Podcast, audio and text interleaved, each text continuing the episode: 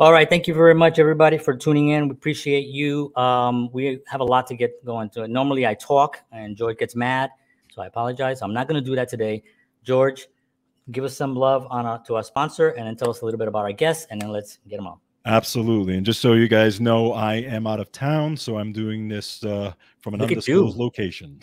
you're, you're- you're like an adult. Exactly, exactly. So, but anyway, uh, the Counterparts Show is brought to you by Wellness Resources, a 35 year old nutritional supplement company that has been on the forefront of clinical nutrition for 35 years. Find out why they are one of the best supplement companies in the world.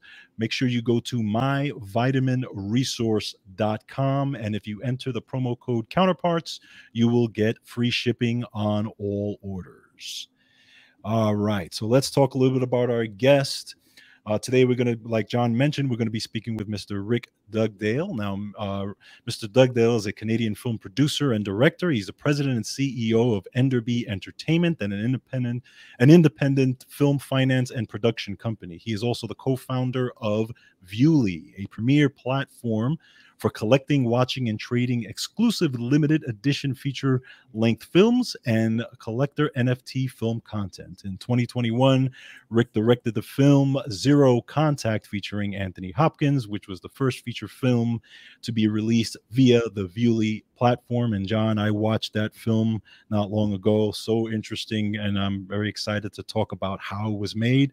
So without further ado, let's bring up Mr. Rick Dugdale. Yeah, and Yes. we Hey, have also guys.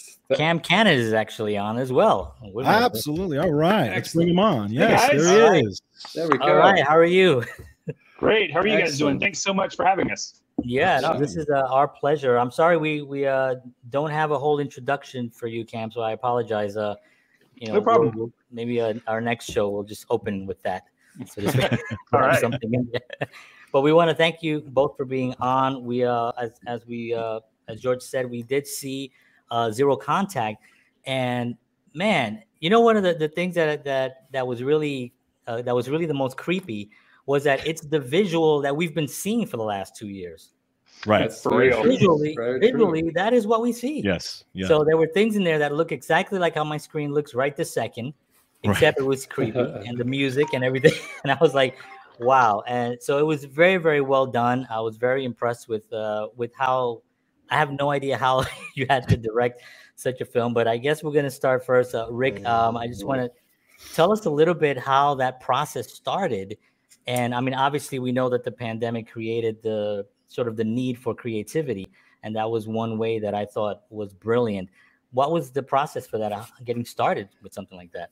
Well, you know, first off, I think the thing is, is that when we made the movie, we didn't think it was going to go on for two and a half years, and so you kind of now that it's like two years, now we're extremely exhausted of seeing stuff Ah, I didn't Zoom. think about that. Right. Um, right. so that you know the process we made it you know it, it was by the time we made it went through post it was still you know nine ten months by the time the film was completed. But Wow. you know i think it was it was week one i think of the pandemic. And you know cam and i are partners and and he's a talented screenwriter. He's obviously the screenwriter uh, not just of this film but many others.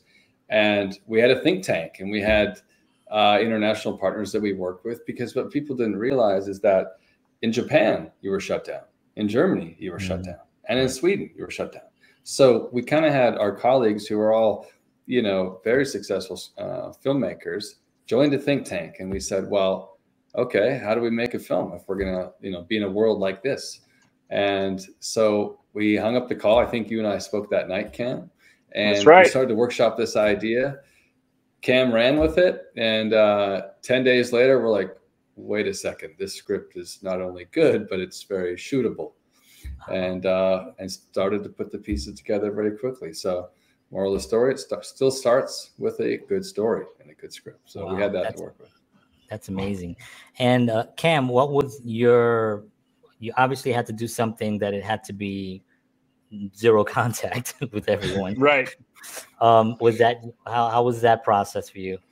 Well, when Rick first uh, first mentioned it, and we first had the think tank, I, my my initial um, thought immediately I went to slasher movie. You know that, um, um, Yeah. and then Rick Rick told me no, no, no, no, no, no, it can't be that.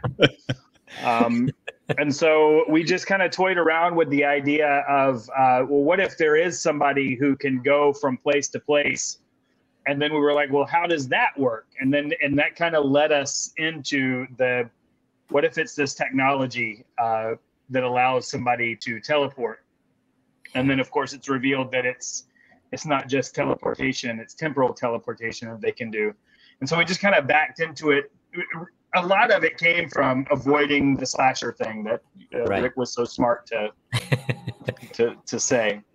We figured everybody would probably be trying to make that movie. Right. That's, you know? Yeah, that's exactly. probably. Yeah, that's probably. The, the other thing too that, that was funny is that you know you had to have this this person travel around the world so you kind of had, you know, as you can see, it's a different person wearing wardrobe, which is a black right. hoodie that we could assume we could get in every country and be accessible, right? Uh, which is also, you know, not a not the best photo doubles in every country, but uh, certainly made it work. You know. Well, what was interesting was that there was a lot of movement in the film because you have people literally in their homes, you know, shooting. I mean, as a director, but yet with whoever edited, I didn't actually check the editing, so I apologize. But the editor, there was a lot of movement within the actual uh, film itself, so it didn't feel like it felt like a a film that was moving, and I didn't feel like the characters were even trapped at this point. I felt like they were moving around. You know, one of the things was is that you know even though it was you know a few months into the pandemic, you kind of realized right away that whatever we do, it can't feel like you're sitting on a Zoom movie mm-hmm. um, that there would be other people out there making Zoom movies that we all, even at three months in, we're living on Zoom, and it's going to drive people crazy if it feels like they're watching a Zoom movie. Um, so you kind of had to find production value in every little place possible, and that was, you know, camera movement. It was, you know, sound design. You have, uh, we obviously used a lot of stock footage just to get us outside of these spaces for establishing. Having the drone shots, you know, that takes you out of, oh, wait, I thought it was a Zoom movie. You know, right. Um, I think one of the coolest things that we experienced is that when we saw the film for the first time in a big screen at the you know at the Grauman's Theater mm-hmm. actually, and Cam and I were there going, wait a second, this this actually not only does it not feel like a Zoom movie, but it holds up in a big movie theater, which right. you know nobody yeah. was going to movie theaters at the time. So yeah. Cam, I, am sorry, George. I, I, told you I was going to do this. That's okay. I had one. I'm used to it. one question on when you were writing, you had to be conscious of the fact that every actor had to sort of be their own cinematographer or at least their own yeah. um, lighting. You know, how how did you your thought process as you're writing? Did you take that into account as you're putting creating characters, or was that something that you figured Rick will, will have to figure out. at first, it was Rick's going to have to figure it out because I, I, I wanted it. I wanted to um, get through it as quickly as I could because we, yeah. you know, we really were, uh, we were, we, we created some pressure on ourselves kind of for the exercise of it, but also just to, you know, just to be moving and be doing the, the it kept our mind off of the pandemic and all the crazy stuff that was going on. So we poured everything into it. And then once I wrote it, it was sitting down with Rick and with the DP Ed Lucas and figuring out okay this is going to be a security camera. This will be this kind of camera. This will and then uh, Ed and Rick and I but but mostly Ed and Rick kind of designed it from the script to what what could we you know what can we accomplish in each house? How many cameras does this actor have? You know if he's got you know You know, well, for, so for we, clarity, Cam, you were a producer too. So you're like, oh, wait, right. I also have to solve the problem that I wrote. Right. Right. So that added a layer. That's true. Right. Exactly. That's amazing. So, what are I, I'm I'm just curious to find out what are uh, some of the obstacles that you had to go through to get this done? Because I mean, obviously, you're dealing with you know, I know you're traveling all, all around and trying to, you know, go. I know. I think you were working outside of some people's houses with their Wi-Fi and and trying to deal with signal issues and stuff like that. Talk a little bit about that whole process. You know, I, I think the biggest issue right from the get-go was convincing people that it wouldn't be a waste of their time. Right. You know, right. not that they had, you know, they had anything else going on all right. days. What what were they going to watch on Netflix was the biggest, you know, decision they had. Um, Tiger King. But I think right, that was huge. um, but you know, the thing was is is convincing them that it's possible, and right. you know how it's written, and how we'd walk them through it, and kind of hold their hand. And then it was kind of the technical aspects of, you know, we'd have Zoom calls that were essentially a location scout, and we'd have all the technical department heads on the location scout, including something that's unusual. We'd have the editor. By the way, the editor is Håkan Carlson, an incredible uh, editor from Sweden. Yeah. But like we'd be on the the Zoom for a location scout, and they would walk around with the laptop, and we'd say, okay, great, that that's going to work for scene 38. Great. Can you just turn the light on? You know what? Grab the lamp from that room and just make a note. That's going to work in the other room for tomorrow night when we shoot, you know, scene 80 or whatever it's going to be. Yeah. And and then they, the people, you know, the actors would kind of note it, and you know, we had a great AD, which is also, a, you know, made the set feel real. So Artie Carlson, you know, we had a a board essentially, and he's like, okay, guys, you know, for scene 38, it's going to be, you know, Aleks's, uh, you know, den, and over here it's going to be his kitchen, and and then that was you know you would zoom in the next day for the set, and it's like you know it's uh, he came out of his trailer, which means you know his bedroom and wardrobe, right. and uh, we would shoot. But you know, convincing people it could be real, yeah, uh, was the biggest biggest issue out of the gate. Uh, uh and, and it's funny because you know Uh, you're getting Sir Anthony Hopkins on this, and yeah, I'm like, okay, how are that. you getting him to buy into this whole vision of this movie? You know, I think I think the thing was in the very beginning that the way that we knew we were going to shoot it, you know, each actor by themselves, right? We kind of knew in the back of our heads that there's an opportunity here to save one character for a later date, right? right, right. And the thing is, is that you know the way that we shot it, like no actor, because a lot of people think that we just zoomed in and recorded, right? And then you would take the footage from Zoom or you'd have a camera, but that doesn't work because that's not a releasable film because the quality is not good. Right, right. Right. Right. So every actor shot themselves. They never met the other actors. There was like one table read, which was a broken internet feed of a table read, and that doesn't work. But the coolest thing is that you'd have like Chris Brochu, you know, performing this awesome performance, right. and I'm sitting here going, he's he's acting opposite the AD, right? Yeah. And you realize that this like lack of chemistry because he doesn't even know who's playing the other part yet, right? Wow. And and that lack of chemistry is what we've all lived in three years, right? right. This yep. this lack of emotion and connection, which I really believe plays into the movie. Yeah. Because you see them come together in the end, but they're coming together online just like we've all had to do, you know. Yeah. Um, but that lack of chemistry is the coolest thing that I think really worked for the film. The the writing is so great. There's um there's that opening monologue with uh, Anthony Hopkins and and there's a well, there's a lot of sections where he just is really really inspiring and he's kind of like almost like it's a narrative about what's happening in the world just in general like about you know being trapped in technology and being a, a pawn to the planet and um, Cam, when when you were writing, did you know uh, Sir Anthony Hopkins was going to be saying your words? Um, I, I did not initially, but then once we got him on board, we you know we we got together and worked on rewrites to mm. try to suit it a little to him. There, there's certain there's a couple of the monologues that uh, that are the same as they were um, before, but then we we couldn't resist you know trying to find ways to have him say things that you you know that His sound gravitas. cool coming out of him. Like, yes. yeah. yeah, take advantage yeah. of who he is. Yeah. And then of course he was uh, he was really fun with a lot of it too because he would say um, we'd be on the Zoom. We were in his uh, driveway basically, right, Rick? Yeah. And yeah, he would exactly. uh, he would say, "I don't think I'm going to say that one, Cam. I don't, I don't like that one." Okay. right. Okay. what are you gonna say? That's awesome. That's awesome. So I wanted to actually ask you um, about the, the uh, Enderby Entertainment.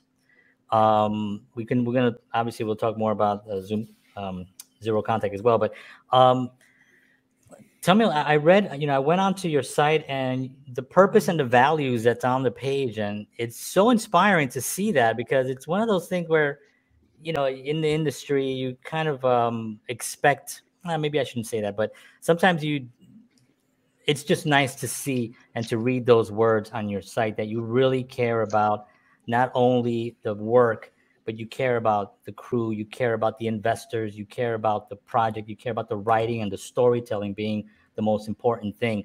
Um, how did that come about with you and Cam when you guys decided to put this together? Because it's such an important, for me, I'm seeing a lot of different uh, these agencies. It's such an important thing to read, and I was like inspired by it. You know, um, Dan Petrie Jr. is my business partner, and him and I founded the company in 2006. Um, we had met in 1999 doing a film in Vancouver that he was producing and was one of the writers on. And I kind of took his lead ultimately. I mean, the Petrie family in general and everything that he has to offer, you know, very gracious, very much the mentorship program.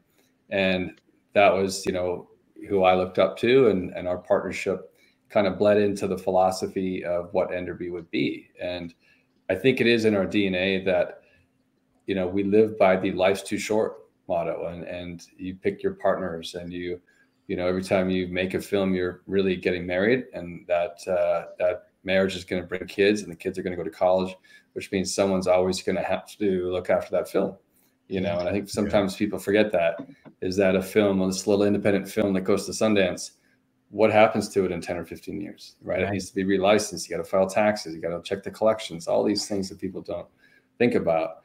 Um, but as Enderby, we really were focusing on, you know, just working with the right people and developing people that think the same way. And we do a lot of work with the Austin Film Festival, the Austin Screenwriting Conference for the same reasons. And that is, you know, to try to create a mentorship, to try to, you know, find more team members and just kind of offer our advice and our opinions as to what we've experienced. And you know, my my role is to continue what Dan has started and the Petrie yeah. family in general has yeah. started. So I think that that was it's probably what makes us unique a little bit. Mm-hmm. Um, you know, you can't we don't get to make movies without collaboration, and right. that includes investors. You know, look after the people you work with. Yeah, it's important. Uh, Cam, do you do you um, how was your involvement? I I I met Rick and Dan um, several years ago when I was working for another company, and I um, was they Dan was uh, kind enough to uh, ask me to do a rewrite on this uh, project we were doing with my old company, and the, the, movie never happened, but I just stayed friends with Rick and Dan through the years, and then um, when there was uh, finally room, I uh, jumped ship and came over and it and it and was because of and it was because of the, the the very values that you see written about on the website. It was, you know, life's too short. It, the the old job wasn't always very fun. I got a couple of movies made. I wasn't always happy with them. It was a kind of place where uh, there's a lot of these where it's they're making a product more than they're making a a, a film. You know, right. not to sound too artsy, but you right. know, you got to get this guy and this guy and have an right. action scene every 10 pages and yeah. A plus B equals right. C kind of thing. Right, yeah. right, right. They're not necessarily focusing on the experience of the story. They're focusing on what's to draw. But I, don't you find it that in in recent, I don't know, just recent months actually, I guess, that people are really want to get films that actually inspire um and have a different take. Like you know, the Marvel series, it's such a huge, huge thing, you know. But you kind of understand it, and I love it. I have a five-year-old son. We uh, geek out on it, so we love it. Um, but you know, when you have a, a an organization that can really story tell with a purpose, I find it that Hollywood, maybe not Hollywood, but there are organizations that are doing that more. Is that is that something that I'm just uh, lost here in Nashville? seeing? I mean, I, I, think personally that like society is getting smarter and their the culture is having a comeback and interest in other topics and other pieces of storytelling and art are becoming more appealing to the younger audience. Yes. And I think, you know, the theater business is going to have a comeback uh, mm-hmm. in a big way. And obviously Maverick and the Marvel movies are making that happen. Right. But there's an interest that those 16 year olds are having for non-Marvel movies, you know, and I think that's going to bode well probably for next summer. I think you're going to see more more films in movie theaters that aren't Marvel movies because right now that seems to be all that there is. And and of course the theater business needs that because coming out of COVID, you need to fill the theaters otherwise there won't be a theater business. But people are getting smarter and they have a wider appeal in terms of interests. And I think that's driven a lot by the streamers that are providing international content. You know, Squid Game is a massive hit. That's a South Korean show. Yeah. Right. And, you know, I think the 16, 17 year olds, where are we in five, 10 years when you still need to get them to come to the theaters? They're not probably fully interested in the Marvel universe at that point, or they're at the very least, they're going to have a wider uh, interest, I think, ultimately. And culture is having a comeback. I love that. That should be a T-shirt. Great. There you go.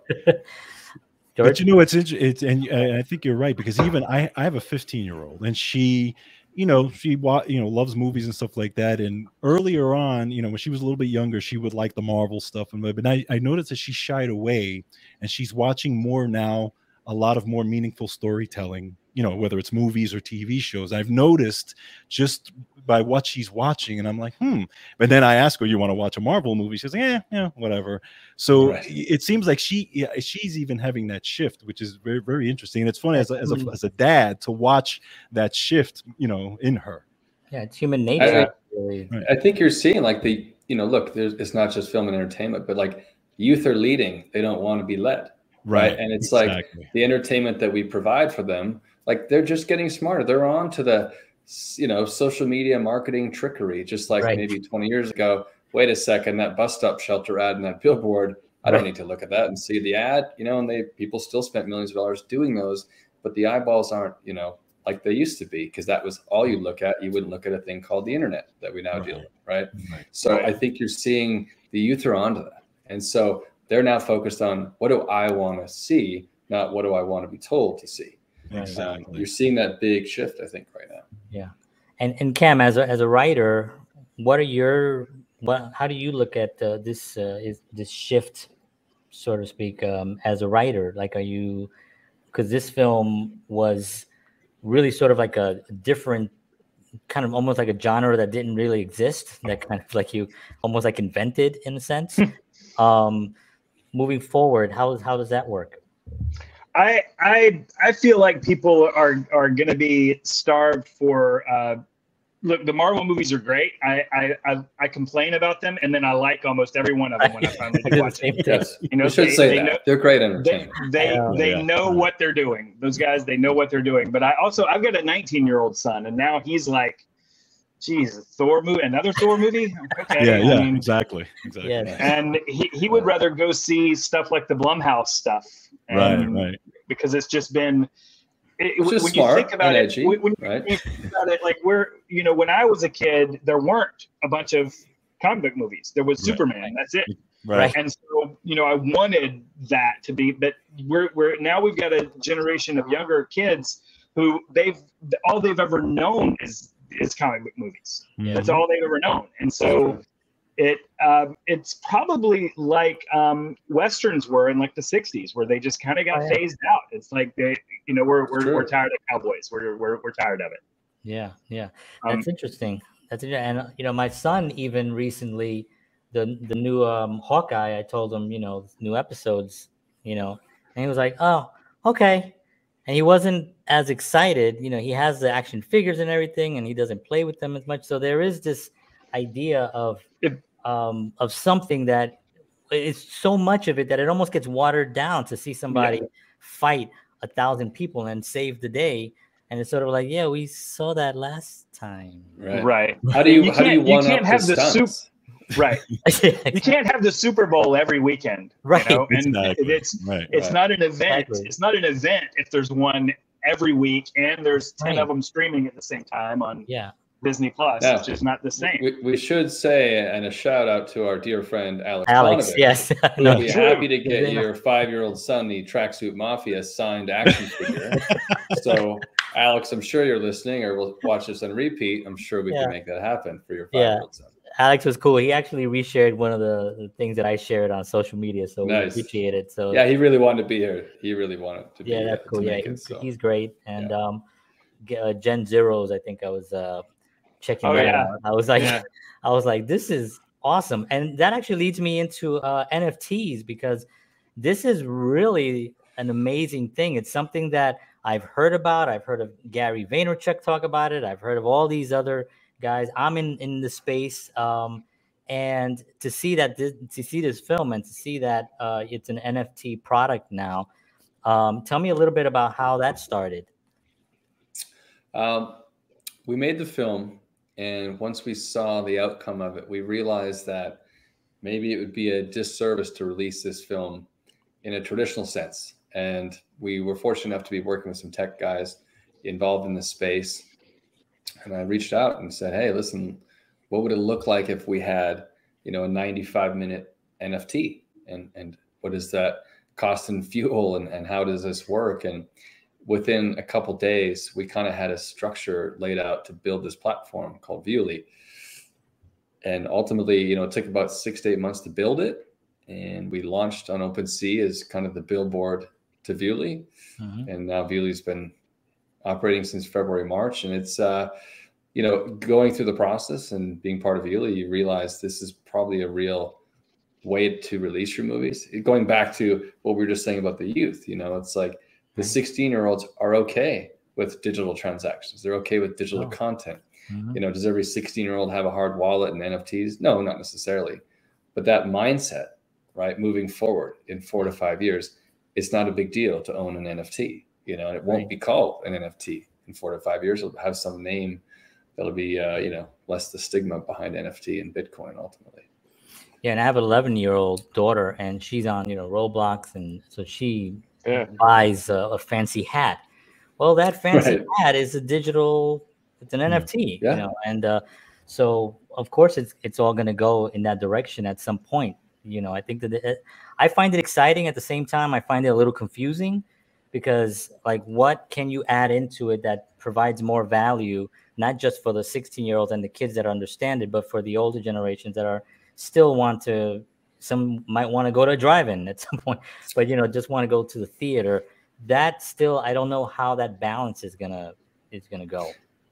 Well you, you know first off i i hope the 11 year old didn't have that transaction on your credit card uh, watch for all, more all of my credit card because then you do have a whole nft yeah, yeah. just yeah. happens to sit in her wallet um, I, I think the thing is is that what people you know, trying to understand NFTs and what's the difference from the uh, the Lionsgate release in our case. And Lionsgate's a great partner that we worked with, and the NFT uh, community. And let, us talk about Web three too for a second. Web three and the future of where we're going with things is essentially to sum it up is there's many ways to define it, but it's almost a decentralized world, a decentralized globe with no borders, which right. means kind of open honesty, transparency, imagine a world of positive culture and po- positive in nature with no negative feedback and reviews and trolls and bullying online that's really where web3 is is going yeah. right and so the nft offering in a film and the magic word utility that we all point to what is the what does that mean and what is the utility for this film or this you know bored apes right or the jack dorsey tweet there was no utility with that. And then you question, well, why has the value gone down? This it was just a piece of paper on a wall. There was no utility. It didn't get you dinner at Jack's house or anything like that. Right. So the NFT holders in our films and every film that Viewly releases, uh, we look at it like a treasure trunk of utility. And you open it up, and if it's a film that's in development, here are the things that you can add to your list of utility. Right. If the film is completed, that's going to have a different set of utility. A few things mm-hmm. at the crossover, but you're not coming to the set because the film's done, right? right? And and then there's maybe a sequel. In our case, like you might be able to get a ticket to Antarctica because you're in our community and you're growing with us and we're listening to the community. So it's a lot, you know, it's a lot different than a traditional release because it allows us to connect with the fans when they leave the movie theater. When you go to see Maverick, you go to see Marvel, you leave the movie theater, you're gone. You don't connect to the distributor or the movie makers, right? You're going to stand by to see the next Marvel movie. So it's really about like engaging this community that's along for the ride with you. And you give them something, they give us something positive in nature, future of Web3, give them an NFT and build a community.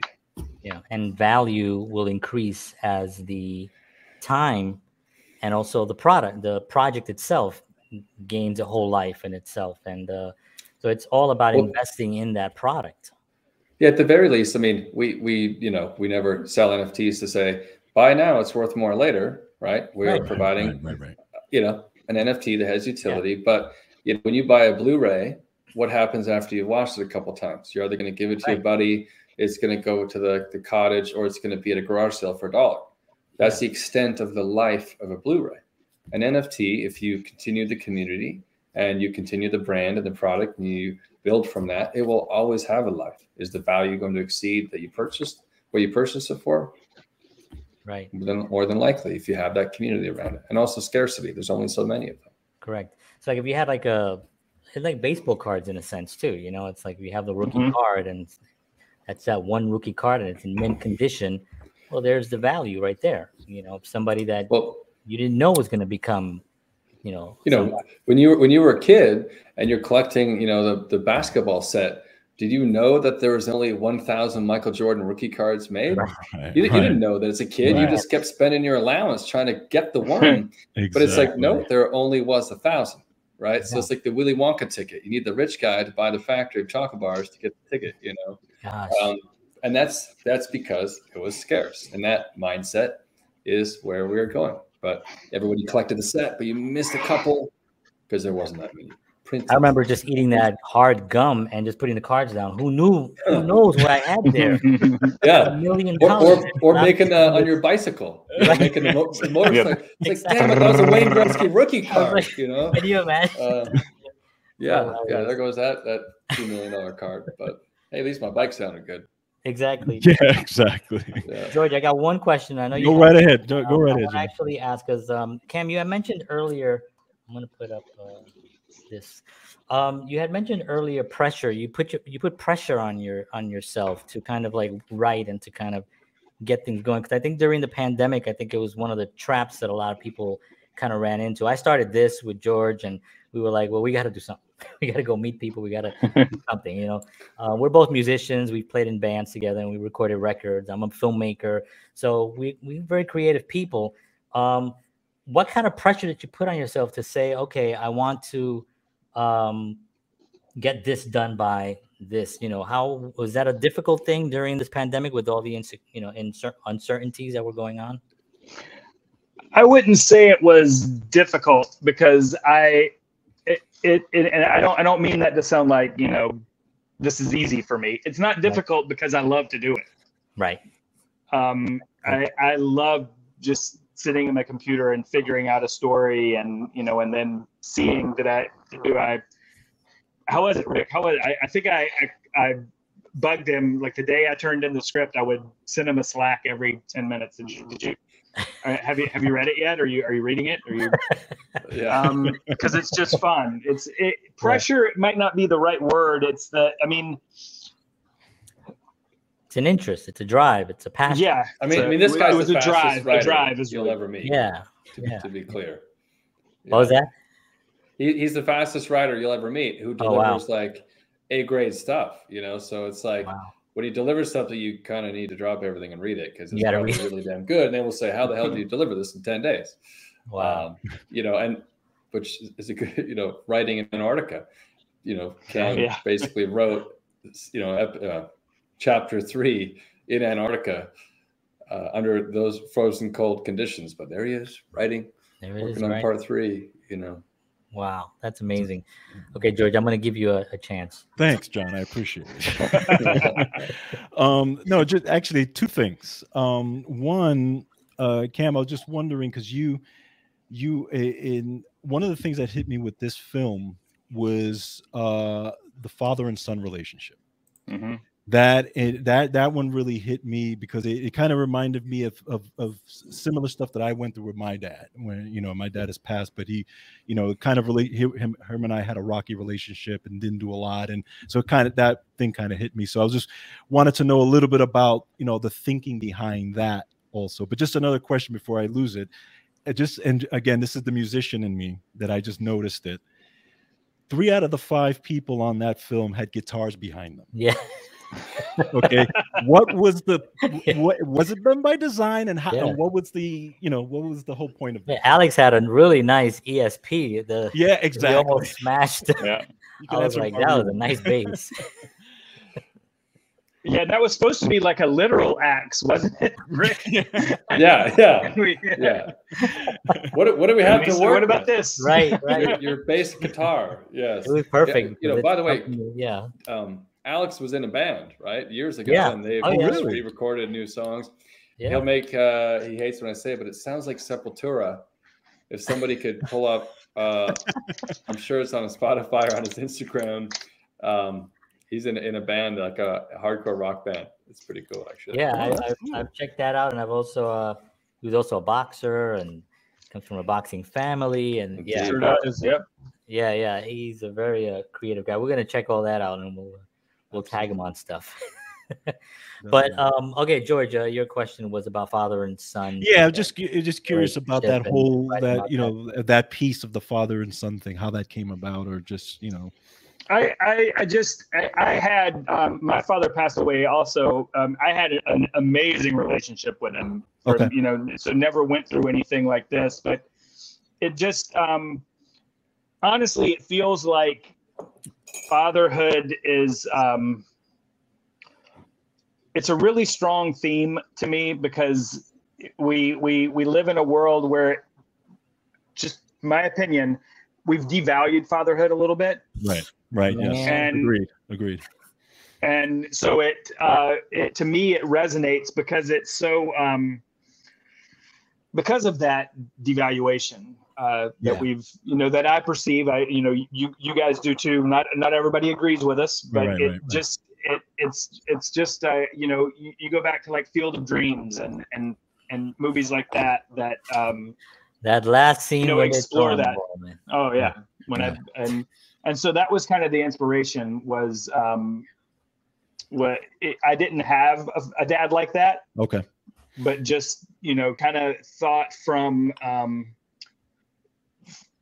you know, came up with the Finley character first Okay. when when we were talking. That was one of the first ones we came up with, and then when we had to start with the um, when I when I was when we were coming up and talking about the the other characters, I I had the idea for the son being the proxy, and then it was like, what kind of dad would this guy have been? I don't think he would have been you know there all the time. Right. And so then it just it was just natural to explore that theme once I once I had thought of those two characters. It just felt like the natural way to go.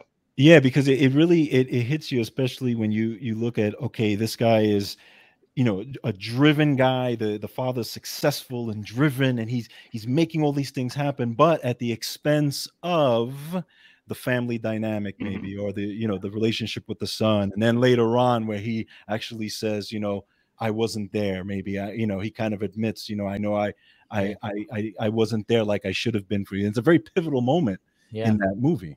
I think you're spot on too about the the fatherhood. You know, I never met my dad, but uh, my grandparents raised me, and my grandpa was my dad, and he was amazing, and it was awesome. Um, but that, and I remember my I had other my stepdad who's passed, and I won't say anything negative, but there was a lot of issues there, and I remember always thinking to myself, when I have kids, I am going to be Right. so different Exactly. you know and i think that that's lost like Yes. we're not what you know and i don't want to get into a whole thing but i mean george and i talk about it all the time because we're from the south bronx we grew up with like nothing you Yeah. know we had to fight our way out and i just thought to myself you know why would we grow up and be mean to our children or ignore them i'm gonna treasure them Yeah, you know Exactly. and so anyway that that uh in the film when he's you know he starts crying and um, Yeah. and i think you know he realized that he really put a lot of effort of course he made him a time traveler so i mean my grandpa didn't Provided make me- something. yeah provided you know my something. grandpa you know he bought me a guitar but he didn't you know i couldn't time travel but um And Brochu, you just killed it in that scene, man. You just crushed it. ah, Yes, man, I agree. You know what? it, Ken, that was the scene where like we're all we're all zoomed in, and, and you had the, you know Tink, the production designer, the editor, the whole production crew is on Zoom, and and Chris, who is a dear friend and an amazing actor, just like crushes it, pours his heart out on Zoom, and you just look around like the Brady Bunch. I'm looking at each screen, and everyone's just like, like Yeah, that's when mesmerized. we knew Yes. this is going to work, right Amazing. right? It was it's like- because and everybody bought in at that point. yeah yeah it because it was it was really fun shooting all of it and and like when we were when we were doing um aleks's uh scene, or even um, uh, Martin Steinmark. It was a lot Yeah, of fun, and there was Right. you know we were all on a Zoom and we were laughing and joking, and and then for most of Brochu's we're doing that, and then we get to that part, and it's just like you could hear a pen. Everybody was just you know nobody Yeah. nobody was laughing anymore. Nobody was. Yeah. Um, there's my daughter. Yeah. and I could actually uh, envision that, you know, just what would be going on in the back, in, in the, you know, be in the behind the scenes because of how how emotional some of those scenes were, how scary some of them were. I jumped a couple of times. Yeah. Yeah. yeah. Um, but at the same time, like I know in the back, you know, there has to be either nobody there or there's some, you know, everyone or everyone the wife there. to hold or to the hold wife room. or the Right. cat or the Yeah. yeah, exactly so it's really amazing i know we only have like four minutes because i know uh, rick has to has an appointment um what are you guys working on now um and you know and, and where can uh, we see it i know obviously i'm going to put up the website but what are you working on now Uh, well, well, first off, Vuele right now is we're we're onboarding more titles, and that's going to be a really cool experience. Kind of going through the process, releasing a bunch of new movies on Awesome. And and making that a consistent thing where you can build a community and ultimately be part of your finance plan when you're making movies. And that's a lot of the questions is how can you use that to help finance your film? So that's really exciting stuff that we're doing at Vuele. yeah Enderby, we are gearing up for maybe three to four films before the end of the year. It's pretty busy over here. We are, you know, post COVID, still dealing with, you know, COVID costs and stuff that are associated with production. But yeah but you're seeing a big, you know, rush to get content. A lot of these distributors, you know, obviously didn't have content, so uh, through Right. COVID, so it makes it puts us in a better position. But Yeah. we have uh, a few films coming up that we'll be announcing. Uh, one in Cuba, and possibly one in in Europe. And then also, uh, what we're really excited about is Zero Contact two and three, and that's going to Yeah. be done conventionally, not over Zoom. I hope. Right. But that's uh we we did start with the antarctica portion. We pick it back up in the fall globe trotting uh, taking the audience to places that they haven't been before possibly. Yeah. So that'll be a, a fun ride to continue this world of zero contact. Yeah i love it. It's the reset right? And then i saw it was a, a poll and poll i think it was. Pull to pull to pull part to two the resets part three yeah Right. Ah, okay, okay, awesome. Yeah, well, I'm re- definitely looking forward to that. So, Rick Dugdale and Cam Cannon, thank you so much for being on the show. We really, really appreciate you guys taking the time to chat with us. Absolutely. Um, you Thank guys are you. awesome. We're gonna be following. We're gonna be promoting all this stuff. We're gonna be clipping this up and sharing it everywhere. And we just thank you so much for spending time with us. Thank thanks you, for having guys. us guys It's a pleasure. anytime anytime we'll we'll do it again so we really Awesome. appreciate it too Thank, you you. so much, All right. guys. Have a great Take one. care, guys. Take care. All right. Bye. Oh, those guys are awesome. How about that, Right. right? Love it. It was great, great to get an insight on how that all was done because when you really watch that Yeah. film, it was just incredible. Yeah, it's, especially on the, uh, the the the you know being CEO of a major company like that, you know, where you're doing independent films, but you're also Right. doing big films. You got big actors.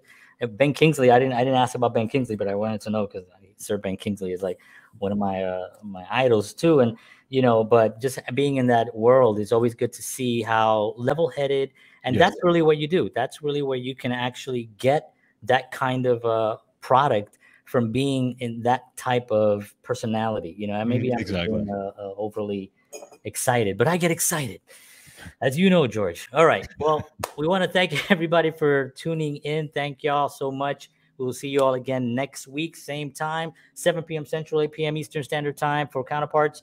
George Batista, thank you so much. Have a wonderful uh, uh, week. And as always, Peace. peace.